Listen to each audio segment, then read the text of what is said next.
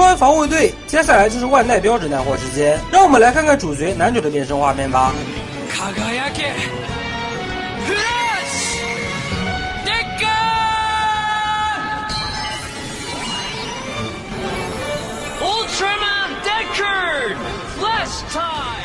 闪亮型，众所周知，能力极其平衡的基础形态。护甲的星空图案似乎代表着他心中有浩瀚璀璨的宇宙和人类无限的可能。必杀技塞尔杰的光线，竟然有个赛文艾梅利姆类似的距离前摇，动作帅气流畅，我给满分。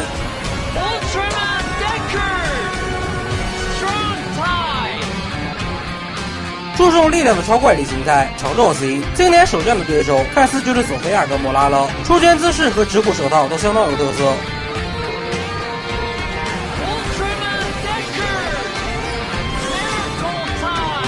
最后的超能力法师奇迹型则给我们表演了一波戴拿同款海蓝之家。看来今年又是蓝色挂逼起飞的一年。不过男主似乎还有召唤怪兽的能力，在预告开头曾有一个戴卡和米克拉斯共斗的场景。其实这一点早在玩具内有所剧透。赛文的初始御三家乌英达姆、米克拉斯、阿基拉都有各自对应的奥特次元卡，甚至他们还是唯一出现在大海报中的怪兽卡片，这就更加让人确信变身器拥有召唤怪兽的功能了。另外这次还公布了戴卡的初始武器奥特决斗利剑。又称为奥特双瞳剑，好家伙，当天先公布一把泰坦剑，再跑隔壁孔，整个百分之八十相似度的黄金大宝剑，曾暗示我萨丹买空我是吧？单看武器本身的话，造型还是非常 OK 的。果然大剑才是男人的浪漫，只不过剑和戴卡搭配的有那么点违和，怎么就和天朝的特雷加宝剑如此相似呢？这波啊，这波是灵动设计师打入万代开发部了。